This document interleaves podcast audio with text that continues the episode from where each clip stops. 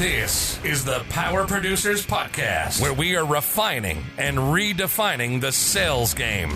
Rule number one is you have to believe in yourself.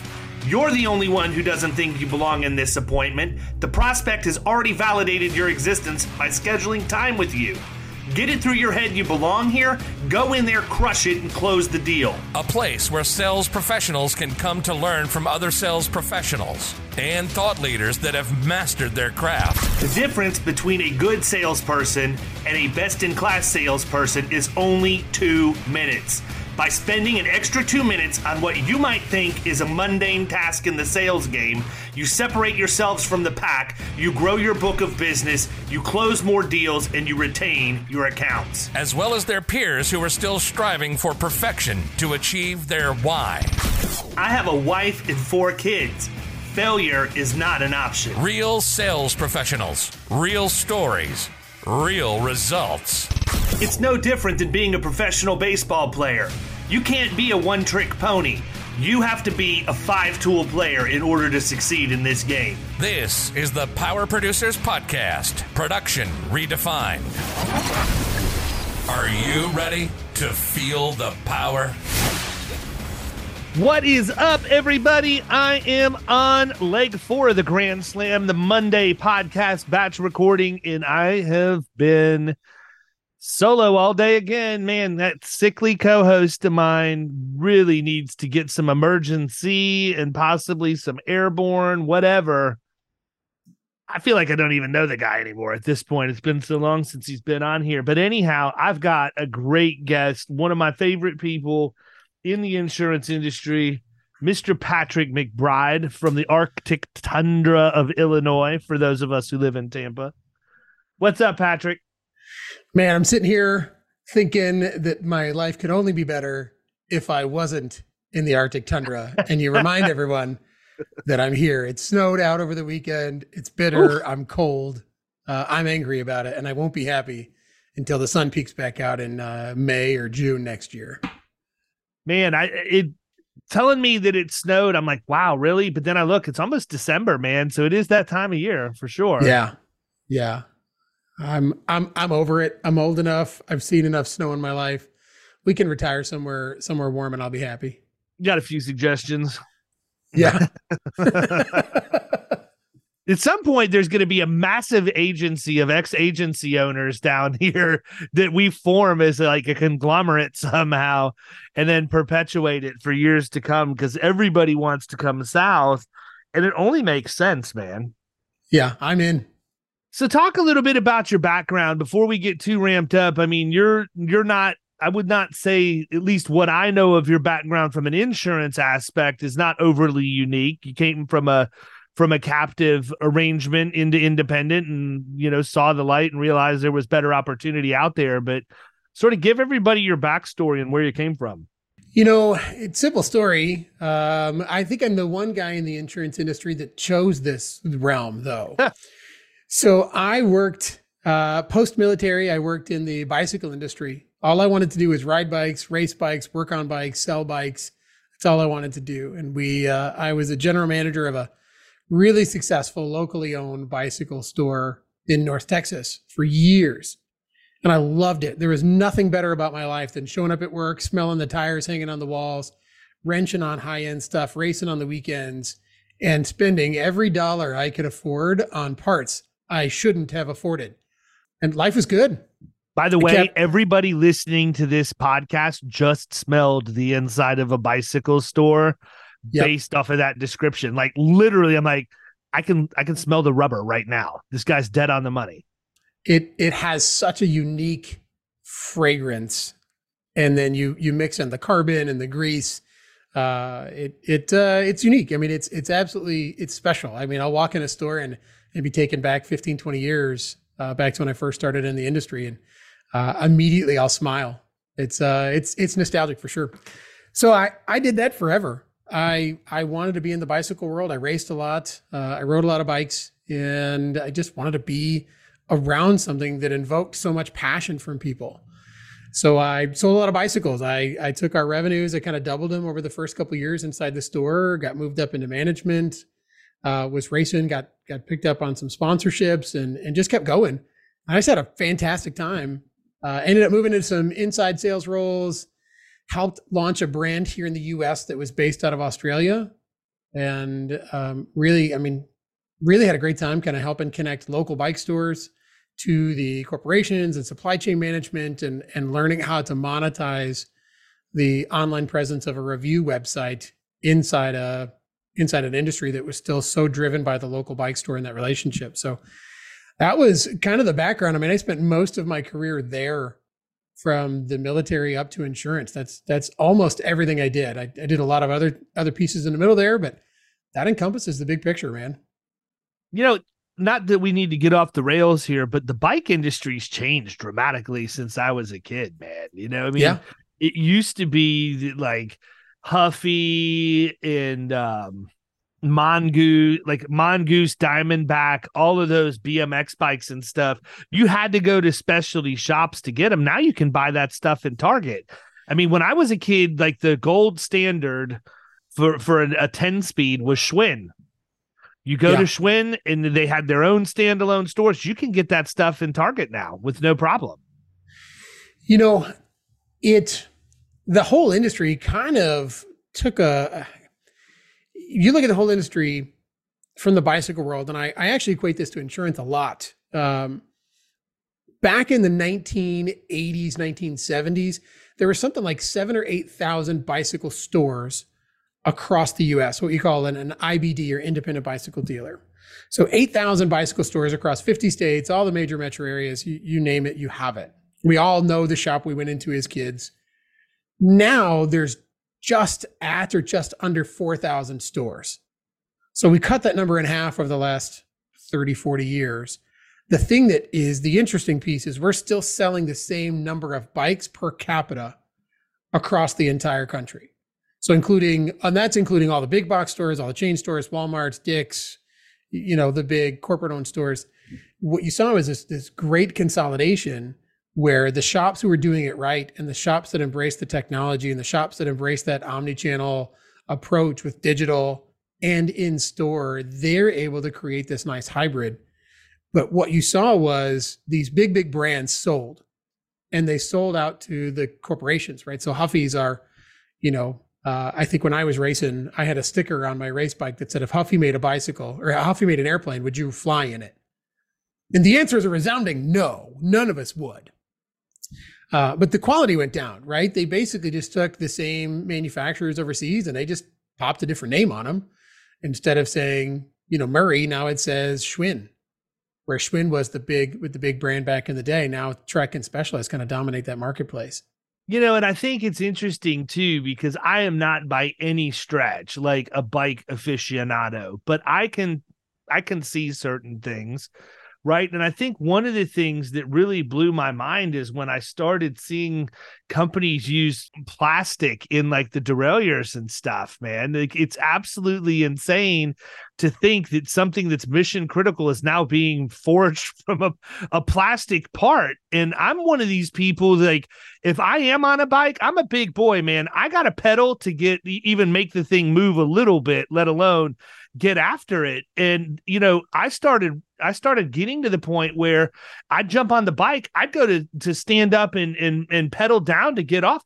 Next thing you know, the chain's slipping and I'm flying over the handlebars on it. Yeah. So you know, cutting costs on bikes is not probably the best move, but neither's cutting costs on the agents you deal with. And literally, as you're telling me this story, I'm thinking this is such a parallel to what we do every single day it's crazy because there is some level of consolidation but if you think about it you've got those natural national brands that are mass produced in bulk basically just slap a different sticker on it it could be one of six different bikes you don't know other yep. than what the sticker says that's kind of the same as buying insurance online in my opinion I don't disagree. I think you've got that big box experience. If you know what you're looking for, the vast majority of the marketplace can walk into a Dick's Sporting Goods pick a bike off the shelf and go home.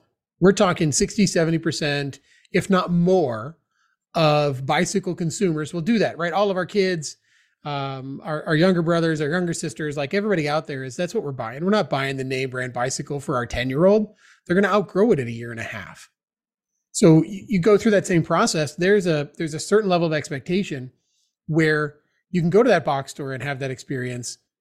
And what the best independent bicycle stores out there, the IBDs out there have done is they've taken that same experience and they've created programs where, you know what, David, I want you to bring your kid in, bring Ethan into the store. We're going to fit him on a bike. We're going to get him on the right size bike today. And when he outgrows this bike, bring it back to me. Buy the next bike for me. We'll give you half off this purchase back on the new bike. So you're not spending any more than you would have anyways you're just delaying that purchase. You're you're spending three hundred dollars today instead of one hundred and twenty five, but now you're getting that extra hundred and twenty five dollars back on the next purchase. Getting that high quality, getting that customer experience, getting that. Well, the, the jewelers expertise. figured that out. Yeah, the jewelers figured that out with diamonds. How long ago? Yeah, yeah. Bring it back every six months and have us polish it, and we give you a lifetime warranty. Or it will bring it back when you're ready to upgrade to a bigger ring, and we'll credit you back what you paid for it. We see yeah. it all the time. Yeah, it's a it's a nice parallel. I mean, I really have enjoyed uh, taking our agency into into some of that, keeping those same same pieces where there are people who are always going to want to do business with the local guy because you're the local guy. There are people who don't care that you're local; they just want the experience that you offer. And taking those two minds, I can be the right person for both of those consumers every single day. It's just a matter of what we what we actually present out to the customer. You want to walk in my doors and sit down and have a face to face conversation? You 100% can. If you never want to see me in person and you want to jump on a Zoom call, or maybe not even that, just email me and you're in some obscure corner of a state that we cover, friggin' let's go. Yeah. And I think that's the thing, man. You know, the only, I, I agree with you. I will work with the people who, don't care where I'm located, but believe in the value, and, and also the people who want to see me and believe in the value. Who I'm not going to work with is the people who don't care where I'm at and don't care what I what I offer. Yep. Like go ahead and buy from the internet if that's the point. You're not looking for a trusted advisor, you're looking for a salesperson. Right. Right. There's there's your big box consumer. You don't need that guy. There's, no, not at all the reason we still sell the same number of bicycles across all independent bicycle stores, we, the reason that the same number of bikes are still sold in those stores back in the 80s as there are today, and there's half the number of stores, is because the stores figured out their value. The ones who didn't got gobbled up or just disappeared altogether. And I think that, you know, not to not to be a, an insurance prophet, right? I think we're going through that same process now I think our our colleagues out there, I think that there are agencies out there that just won't exist in 20 years because they either didn't get the picture, they didn't understand how to present their value, and if they're just the big box store, you're not going to succeed. You're not going to exist in 20 years. We don't need the same number. We don't need the number of insurance agencies every day. My office is in a town of 16,000 people. There are 17 agencies in town. You want to tell me that we need an agency for every 900 people? Like, you know, pardon my French, but shut up. No, you don't. Like, yeah, no kidding. Even, I mean, not even close. No, that that's that's insane. And it what's probably even more amazing is how some of those agencies are still doing things exactly the same way they always have been. You know, I, I've said it before. I used to say it actually when I worked in big box retail where there isn't as much flexibility. You know, I worked when I worked with Target, we had a common practice for everything, man. It didn't matter what the operation was in the store. I promise you, there was a trifold brochure that told you and showed you exactly how to do it. And so as is typically the case, you got all these people out there who think that they know everything, right? They they know a better way. They know a better way than a Fortune 500 company that has spent millions, if not billions, of dollars researching the best and most efficient way to do things. And my job at the end was to travel around and fix broken stores. Well, the easy thing for me to do was just find out what departments they weren't following the common practices in, get out the trifold brochures, educate everybody on them, say, do this and don't deviate, and we're good. But I used to tell people, you know, true, everybody says creativity is thinking outside the box. That's the easy part.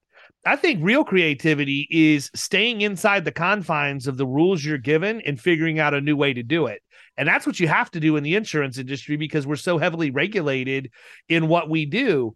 And I think that's one of the things that, you know, I respect about you the most is the fact that you can take technology that might be new or even in some cases maybe it's older and you're finding a new use for it and you're building a tech stack that's going to deliver a client experience unlike all of those other agencies that are in your area that's real creativity to me. You only have a specified geography if you look at the map relative to the radius of where you're at, even though we know digitally you don't.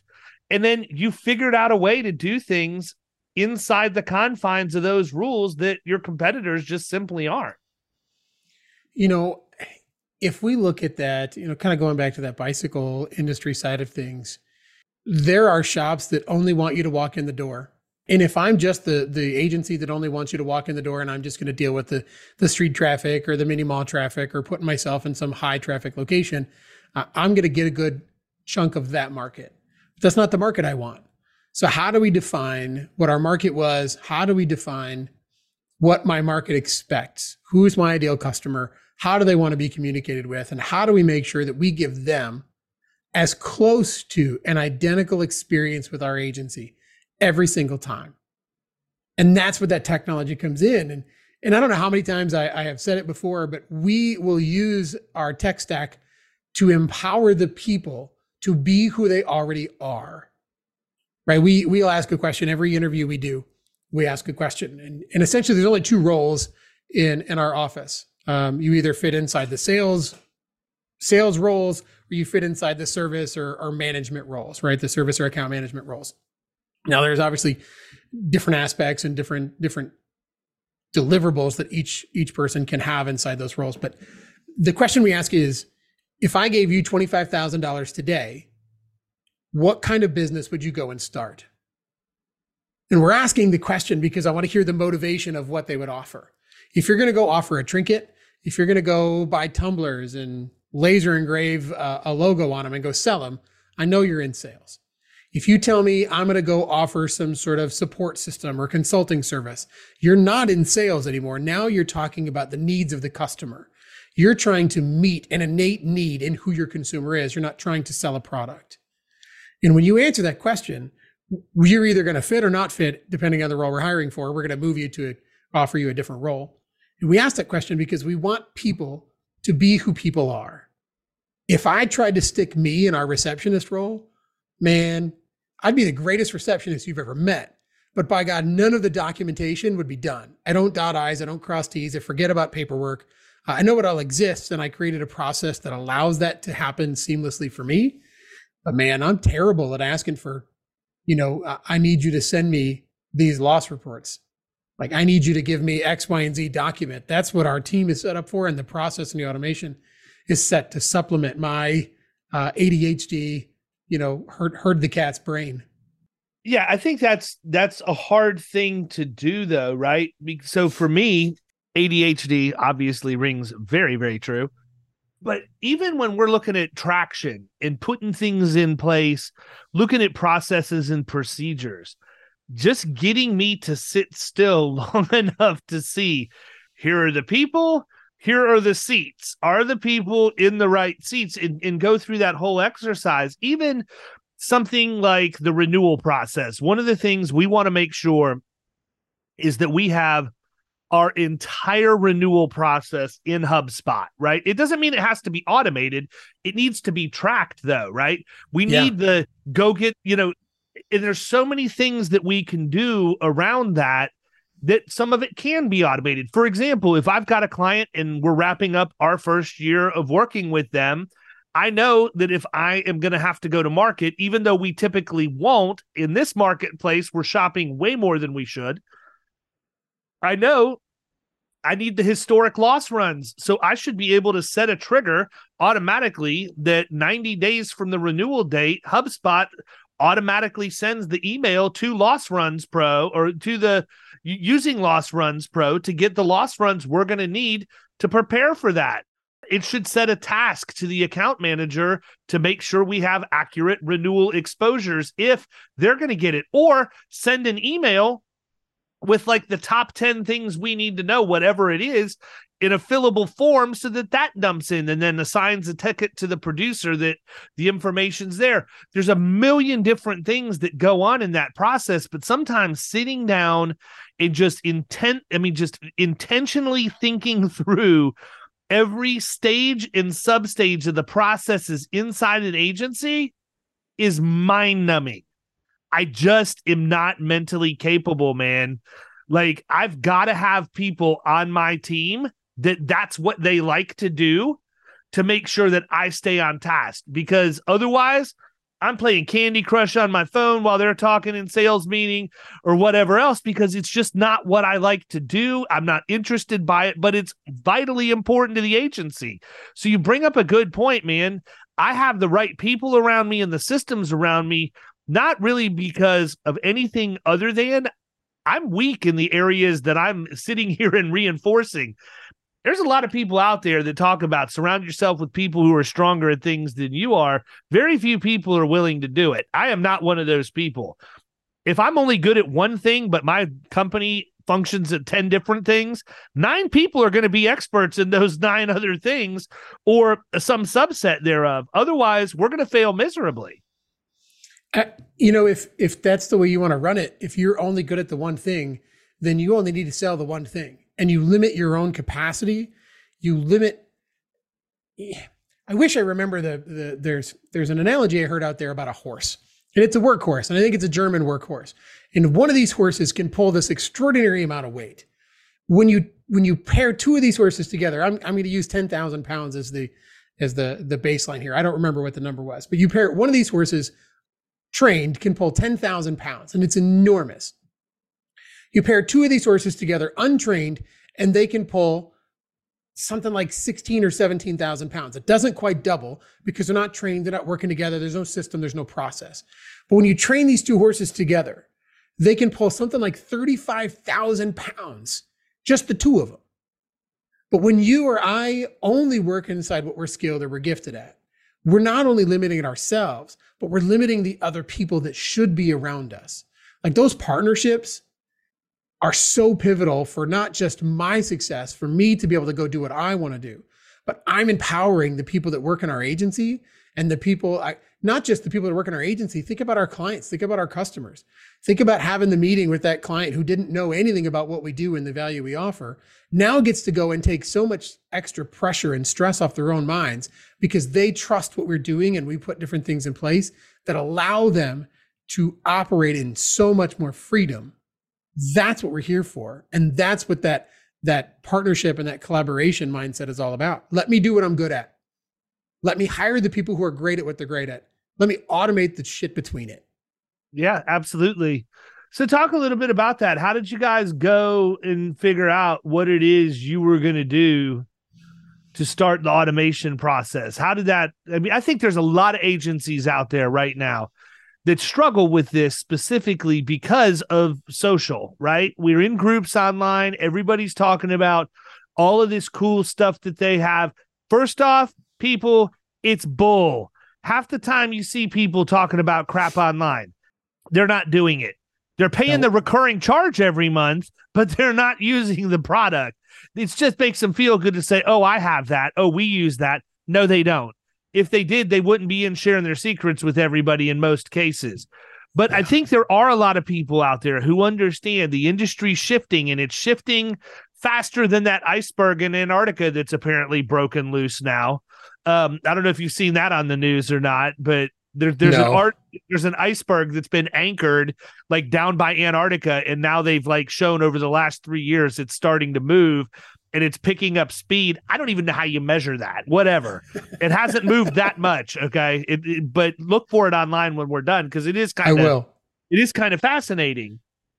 But you know they're they're wanting to start somewhere. They they're, they're trying to figure out how do I get caught up? How do I keep up with the Joneses? For use I use a cliche there, but really that's what happens. Is there's a lot of FOMO, a lot of keeping up with the Joneses, and conferences only exacerbate the issue because now you're around a bunch of people who want to sell you the same things that the lady or the man on stage just told you they're using, which by the way, do we ever even bother to ask qualifying questions of these people making these recommendations? Like, talk to me about your agency. What's your ideal prospect? Who's your average client? Oh, you're a life only guy that works out of his kitchen? Why are you talking to me about this, man? You have no qualification whatsoever to advise me on what I'm doing in a middle market P&C agency. But you post the question, everybody wants to answer. So, what's some really sound advice for an agency that doesn't have anything in place now that wants to start moving down the automation track? You know, the the easiest piece of advice I'll ever give anybody is start small. Right? So you got to start on page 1. You can't jump into chapter 2 or chapter 10 and expect that you understand what's going on. Start with the smallest thing possible. Whatever that is. If it's a new lead automation or if it's your onboarding automation, figure out the one thing that can happen.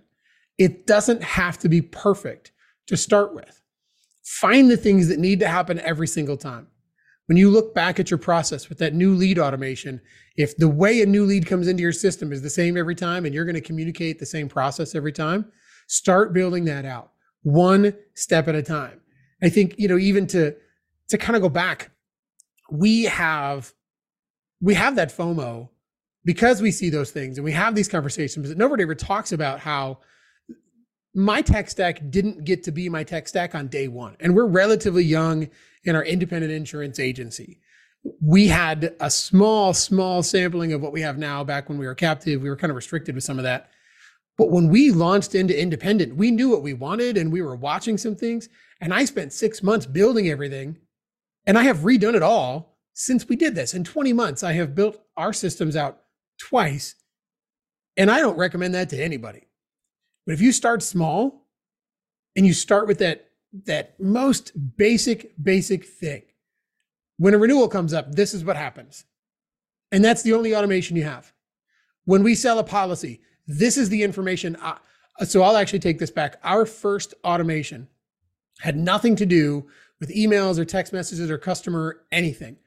I started working in a captive agency and it was just me, 800 square foot office and my desk and a phone. And I had a little laptop.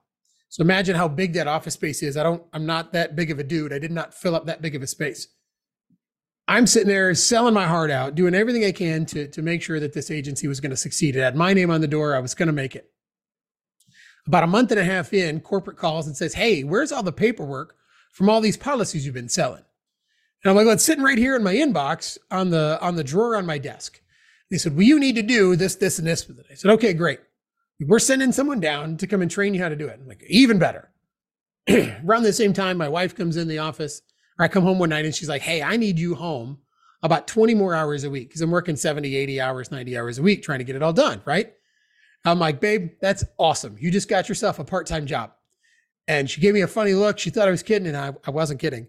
I'm like, corporate's going to be here tomorrow to teach you how to do this.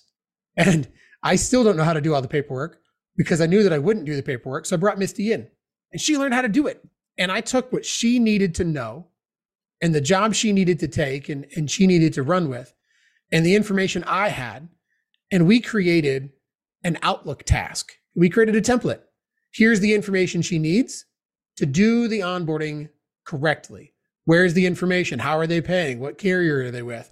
What uh, or what side of the carrier are they with? Are they with the group side or the not group side?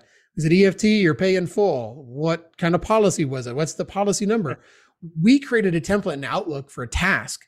And all I would do is duplicate that Outlook task. And we called it our digital handshake. It was going from the salesperson over to the service person to make sure that all of the documents got signed and everything got filed with corporate correctly. That was our first automation because it was just a digital transference of information from A to B came from my head into an Outlook task and we could track it. And then it just got more and more. And then I started doing it in Microsoft Teams because that's what our company used. And then uh, and then the captive carrier said you can't put customer data in Microsoft Teams. So that blew my mind. Uh, you know, we we kept finding ways to make sure that that process didn't drop the ball, and that just kept sparking more and more different pieces on how we would continue to grow this. But find that irritant, find that repeatable task, and you just got to go with it. Right?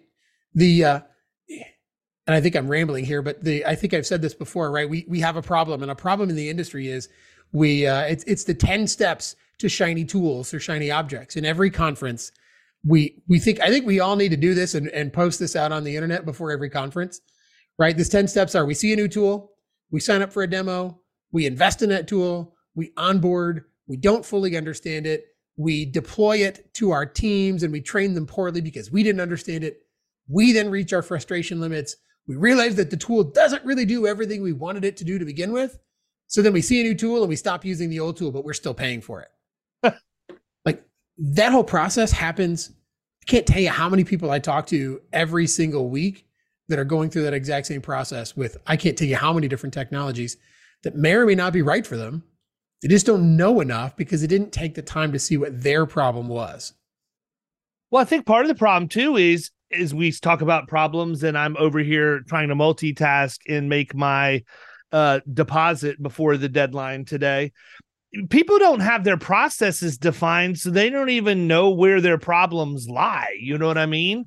Yeah. You know, you've got to identify what your actual process means, number one, then figure out what is it that can be automated around it, and then work on the kinks from there. You know, that comes from, I think that comes from just not trusting the people around us. I know what I need to do, but what is, what does my account manager need to onboard this person? What does my VE need to make sure that all the documents are done? How do we communicate the nuance of carrier A versus carrier B versus a direct bill policy versus an agency bill policy? How do we make sure that they even understand that or allow them the opportunity to ask us the questions. But we don't trust the people around us to actually provide real insight, we'll never see it. You'll never understand what that problem is unless you trust those people around you. Yeah, I agree, man. And I mean, I think part of it too comes down to the fact you got to hire people the right way. You know, it, it's not just a matter of getting, you know, it's kind of talking about traction now that you mention it. But I mean, you can't just hire people because they're the body that walks in. You've got to hire the right person. And we're so pressed for time and just the ability to get things done in a reasonable fashion. We all want work life balance. We we want everything. You know, we want our cake, we want to eat it too. And so what happens? You end up hiring that person that comes in that's got some experience, but maybe the experience wasn't that good, or maybe it was at an agency that doesn't believe in being paper free, and now they're going to fight you every time you want something scanned. We put up with that crap, man. I think we need to define who we are as an agency, number one, and who we want to be. From there, we needed to look at what are our processes, what are the big, what are the big rocks, what are the things yeah. we really got to get dialed in first, Everything else after that to me is a nice to have until it makes it up to the top of the list. But there's a lot of stuff out there that we could do so much better if we just, to your point, trusted the people that we've brought in and empower. And then number one, don't just bring them in, empower them to do the job. Number three, hold them accountable to the standard that you set when you empowered them. And then get the crap out of their way, man. Just let them do what they need to do. Abby, who is uh was our intern two summers ago, is now a full-time team member here, and her only job, I shouldn't say her only job, her primary function in her job is to integrate all of the technology we have in our stack that's client facing to our clients and our new clients when we onboard them. Why is Abby doing that? Because we've had those tools for three, four, in some cases, five years because we didn't get the adoption that I was going to be happy with. And I simply am not able to be the person to do that. I don't have the time to focus on that. So I had a decision to make. Was the right decision for me to say, screw it, kill all the technology. We're not going to try and improve the risk profile on any of these accounts. We're never going to audit experience mods again or whatever else. No, I found somebody who had that skill set. She's outgoing enough. She could be a really, really good producer, but I don't think she wants the pressure of validation and all of that. So let me get her in a role where she's comfortable, where she knows the tools, knows the tech, still gets to interact with people, but can basically run it like it's her own thing. And then just status with her, find out how things are going, make sure that utilization is increasing, Guess what? It is. I never take the time yeah. to print the utilization reports. Now she has to print them on a monthly basis and we meet on them to make sure that that number is going up because that is a direct predictor of the effectiveness of her role. And my bet is the fact that when she's effective at the end of this year, the risk profile on all of our accounts will improve that are using her and it's going to make our loss ratios drop to the point that I will more than fund her existence in the operation. And, so I'm delivering a much better up. client experience and I'm cash neutral on it if it works out right. Right. You know, the you said it earlier, I think you said the word impact. What impact is she making? Right? What is the direct result of the, of her role in the company? We so we know we did an annual planning, our annual planning early this month and we wrote out the next three hires that we're going to take over the next year. We actually wrote out four, three of them in succession. We prioritized the three, and the other one was was based strictly on revenues. So in our in our new, you know, new departments, right, as we continue to expand and grow, we need this role, and it will happen only if we do this for six months, or we cross this revenue threshold, and then we hire this person. And here's our salary benchmarks. We built what we call an impact statement for every single role. If that role doesn't have an impact and a defined impact, the and then all your job descriptions line up to to help facilitate what that impact is in the agency, it doesn't exist. If we can't justify the impact, we don't have the role. And then all the KPIs are, are kind of tied in there. So like you like you said, Abby's got to bring you the report. She's got to in essence, she's justifying her role based on adoption rates and usage rates and and and all of those different pieces where we have all this great technology, but if no one's using it, none of it means anything. Right? You you talk about all of it, whether it's your experience mod, whether it's a mobile app, whether it's you know the the EHS software, none of it matters. And we spend thousands of dollars on this every single month. But if my clients don't use it, I don't have the extra cash to run around or throw around. Our clients have to use it. Uh, actually, they don't have to use it. We just have to bring enough clients on board to justify its expense because we have it. Uh, well, and it's funny enough, man, because that's how I used to look at it. To be honest with you, I looked at it as, well, you know what? Honestly, it's great that we're spending this money and we have it and we can deploy it if we need to. But as long as we're getting business closed, I don't really care, you know, because it's getting people across the finish line. It's good for us to talk about, you know, in a at, at a point of sale, but at the end of the day, does it really matter? And the answer is okay. You know, if, if you want to stop there, but it, I, that's not who I am, man. I don't want to just represent something at the point of sale and because the client doesn't push the envelope settle for anything less than what i feel is the best effort we can push forward right and what, unfortunately what we can get in that if you don't yeah we can get up. in that rut right we can get in yeah. that rut very very easily yeah when we have you know I, I preach this to our team our our service team is the fulfillment of the trust and the promise that we made right? Not claim time. I mean that's obviously that's where that trust comes in. We're, we're selling the trust on the piece of paper. But every client that says yes to our agency doesn't matter the policy doesn't matter the type if they say yes to our agency for us to represent them in any way shape or form there's a certain level of trust. And they've they've got that trust right there. We now have to deliver and continue with a consistent level of validation of our effort to that client. It's not going to be the day before renewal. It's not going to be the quote and hope strategy. It's not going to be the, you know, well, there's nothing better out there. Every time a client calls, every time we have an interaction, and there are only ever four times you talk to a client, right? Onboarding, service requests, claims, or renewal. In one of those four times, there's never a time that you're talking to them and any other reason. They're not calling you for anything else, right? I, am friends with a number of our clients. They don't call the agency just to sit, sit and shoot the breeze, right? They're going to call my cell phone. We're going to go out for drinks. That's going to happen somewhere else. But when they call the agency, every interaction is an opportunity to increase or confirm or increase that level of trust or detract from everything we promised. If we promise them this tool or this EHS safety requirements, these safety manuals, or these um, these training that you can do in your weekly shop talks and, and incident reporting and accident reporting and return to work process, if we promise that and talk about it on the front end and we don't deliver, all we've done every time we talk to them and we don't bring it up is we detracted from that level of trust. And we have to work that much harder to keep that trust, to earn that trust, and to get it again. I can sell anything to anybody once. But when it comes to renewal, when it comes to a hiccup, when it comes to a fork in the road where they feel like they didn't get done right, they're going to remember that I promised them something and it didn't actually come through. Because now you're questioning our integrity as an agency or me as a person. And that trust level falls. Doesn't have to fall far for somebody to jump ship and go somewhere else because they feel like they're going to get something better somewhere else. Right? That hope of gain principle jumps in.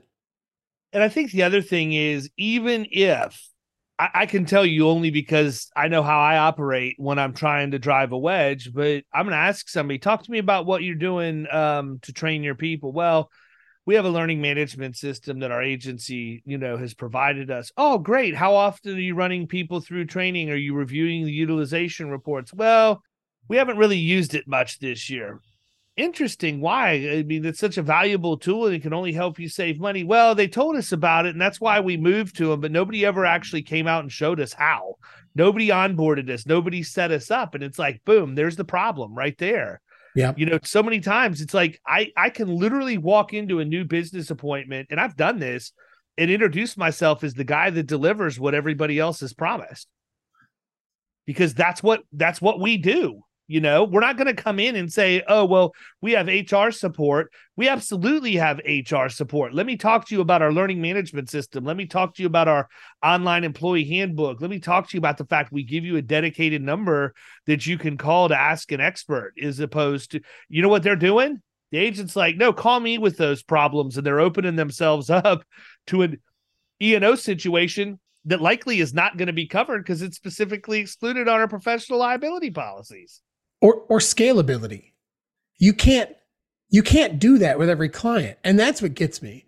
Any everybody out there wants to be everything for their clients. I want to be a lot. I do. I want my clients to know me. I want them to trust me. Uh, and and I'll say this for all the last name agencies out there in the world, we do really well with a last name on our on our front door. Uh, I think it's the biggest mistake I made because it's not scalable.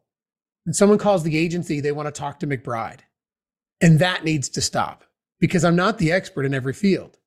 Like number one. They, do you ask them if they want to get a Mick quote? yeah. yeah. With yeah.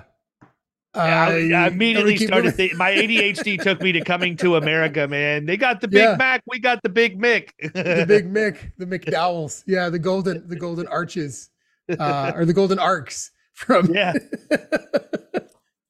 You know, I'm not having I'm not having a good day for movie references and all that. I, I talked to Michael and Courtney Weaver a couple hours ago, and I don't know if you very few people have seen UHF with Weird Al Yankovic. Have you seen it? No. It's a classic. Anyhow, there's a part where there's a guy who's a karate instructor, and there's a he they have a game show, stupid concept game show, but part of bringing back this UHF channel there's a lady on there named Weaver, and all I could think about the whole time is Weaver, Weaver, you're so stupid, Weaver. they are exactly the oh opposite oh of that, and I didn't want to oh ask him God. in the middle of the podcast, but that's what was running through my head half the time. I, uh, you know, we just came out of, out of Thanksgiving and all the pumpkin pie and all the pie in the world, and I've got my kids uh, saying "Cool Whip" from uh, from Family Guy so every time they go to get a slice of of uh, of pie out of the fridge, like, "Hey, Dad, where's the Cool Whip?" Uh, you know. so uh, I lost where I was going. I think uh, I think I'm I'm. you were talking about the scalability of the McBride yeah. agents. How how many times? I mean, how much time in your day do you have to talk and answer every question someone calls in for? And and how scalable is it if I'm the only one? If I'm the bottleneck, I'm as big as my agency will ever be. And I'm probably bigger than my agency will ever be if I'm the bottleneck. We have the people we have, you know, take those off my plate so I can help build them. But you say, call me with your your HR question. I've got access to this platform. And if I have to go answer it, I'm opening myself up to the liability. But now I'm the reason they're calling instead of them trusting that we put the right people in place. When all we did is we told them in the beginning of this, I'm the expert. Trust me with the insurance. And then when they call us and they call about everything else under the sun except the insurance, and we're the person, we have completely contradicted who we told them we would be. and we're expecting them to do something contrary to what we're asking them to do for us. I don't get it. I just don't get it. I think the, the world needs to, the hardest thing we can ever do is be self aware. And being self aware as yourself as a person is difficult, right?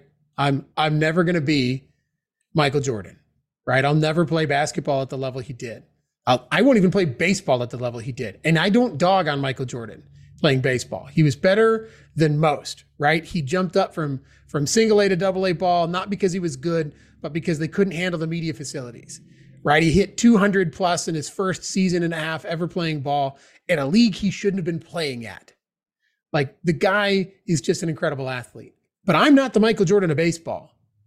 I'm not even the Michael Jordan of basketball, but by God, I can be exactly who I'm supposed to be.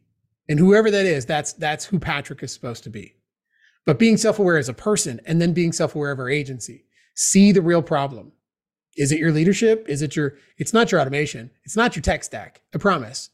It's not your tech stack. It's not because you're not on this CRM or that certificate tool or that mobile app. That isn't going to change your world. That's only going to highlight exactly who you already are. It's going to exacerbate the problem for the better or for the worse. But being self aware as agency owners and as agents and understanding the fallacies in our own wording and the integrity of our own actions, we can only get better when we're fully self aware on that side. So, as we wrap up, what's one piece of advice that you would give to any agent out there, whether they're coming in starting scratch, whether they were captive first, coming over to the independent side? What do you think is a piece of advice that you have learned over your time in your role that you wish you would have known the day that you opened up? I think I'm just going to reemphasize what I just said. We ask our clients to trust us in the thing that we're great at. And we're supposed to be great at the insurance side. We're supposed to be great enough at the insurance side that insurance should be the easy part of our job. Providing value beyond the insurance is where we just had that conversation today with a prospect that I'm I'm pretty sure we'll bring him on board, right? But my job is to be so good at the insurance side that I can bring so much more value beyond a policy with the I's dotted, the T's crossed, and the boxes checked. Right? A a certificate in 15 minutes or less is not value. That's expectation. That's table stakes. But coming in, what I wish I would have known and what I wish I would have done differently is if I'm asking my clients to hire me because I'm the expert in this field, we have to realize that we need to hire people who are the experts in their field to help us build our business. Whether that's the automation experts, whether that's the marketing experts, whether that's the the website experts, finding the people who do it exceptionally well is exactly what we're telling our clients to do with us. We have to be willing to pull the wool off our own eyes to see that we're not the experts. I am not the expert when it comes to SEO or SEO management or digital marketing. I have to know that. I can write a blog, I can create a video, but how much more time am I taking away and how much am I detracting from the value I'm providing my customers by doing it? I think that's the biggest thing that we as an industry need to learn. I can't think of a better way to end, man. Anything we left off the table? Go Bears? No, don't go Bears. Never mind. No. we need them to keep losing, so maybe we get some draft picks and we can turn into the Browns of the 2020s. That's kind of where I'm at with the Bucs right now, man. Mm. I don't yeah. know any, anybody can make an argument Brady wasn't the difference maker wherever he played. Look at New England and look at Tampa. Yep. Yeah. Although I'd argue I, the coaching staff here is a little bit light, but whatever there's 32 top jobs in the in the country. How how many top guys are there? There's there's not 32. You, you prove every day there's not 32 top guys. Probably five. Yeah. yeah. Right. I think there's probably analogy there with the number of agencies. Just because there's an agency doesn't mean that they're the top and what's what's the spread between the top five and number six right? What's the spread between five and six? That's a question to know. How good is five and how good is six? And where's that level? And and, and honestly you, there's usually a pretty massive spread between one and five. Yeah. Right? Look I mean, at Bill even Belichick if it's, even if you're number five and you're like the fifth best there's still a long way to go to get to number one. Yeah Andy Reid and you know I'm not a huge football fan. I'm way more a baseball fan. But you look at Andy Reid and his track record and the two teams he's he's coached, right? The most prolific, you know, win loss ratio of any coach outside of maybe Bill Belichick with the greatest quarterback of all time. I think you take away Brady, you don't have the same team. I think you see it, right? But what's what's the spread between five and six? That's the same thing when you look at your competition in the industry What's the difference between me and the next guy? We've got the same carriers. We've got the same overall technology usage. What's the difference between my agency and yours? You know, maybe not yours particularly, right? But me and the guy down the street, we'll mop the street with him all day long because of the way we deploy and how we understand, not just that we have it. Absolutely. Well, listen, man, we could go for hours, but I want to be respectful of your time. And I've got my uh my sons are giving me the the sharks circling around the outside of my office door. It's that time. So we're gonna go ahead and wrap up. Where can any where can people reach you if they want to chat more? You know, Facebook, LinkedIn are probably the two easiest ways to get a hold of me. Um, or on our website, if you just want to go to the McBrideAgency.com. I think I've got my email address kind of linked in there if you want to shoot me an email. But social is better. I'm I'm always there. I think there's always uh, I mute a lot of notifications. Facebook Messenger is not one of them. So prospects and everybody kind of reach out to me there just from some of the weird stuff we post. So yeah, man, uh, this was a pleasure. This is a dream come true. This really was. I don't know about dream come true, man, but it's awesome for our audience that you took the time to come on today. So I want to let you know how much I appreciate that. And uh, there may be a little part of me that's looking forward to seeing what you look like as a cartoon too. So same. there we go. All right, my man. Well, listen, everybody else, we're going to catch you next week. Patrick, thanks again, my man. See ya. Thanks, David. You've been listening to the Power Producers Podcast. You can follow Killing Commercial Insurance on Facebook and YouTube. And if you want to take your game to the next level, next level, check out our book, The Extra 2 Minutes, and our website, killingcommercial.com.